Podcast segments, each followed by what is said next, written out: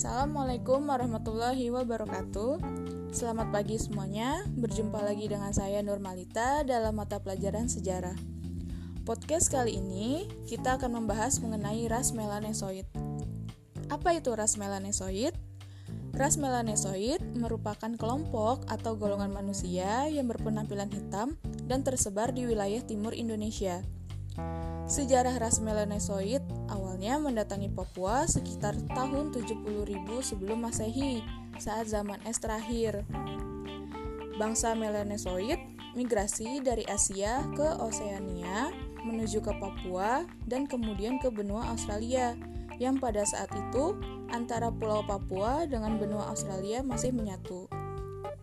Adapun beberapa ciri-ciri khusus pada ras melanosoid ini, di antaranya mempunyai kulit hitam, rambut hitam dan keriting, mempunyai bibir yang tebal, postur tubuh tegap, hidung melebar dan pesek, dan mempunyai tinggi badan rata-rata 160 sampai dengan 170 cm. Adapun beberapa keturunan dari ras atau suku melanosoid di Indonesia, di antaranya suku Huli, suku Dani, dan suku Ahmad.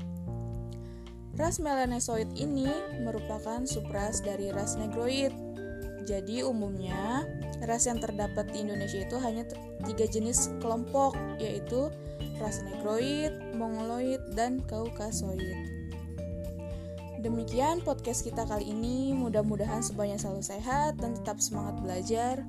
Mohon maaf bila ada kekurangan. Bila hiwal taufik hidayah. Assalamualaikum warahmatullahi wabarakatuh.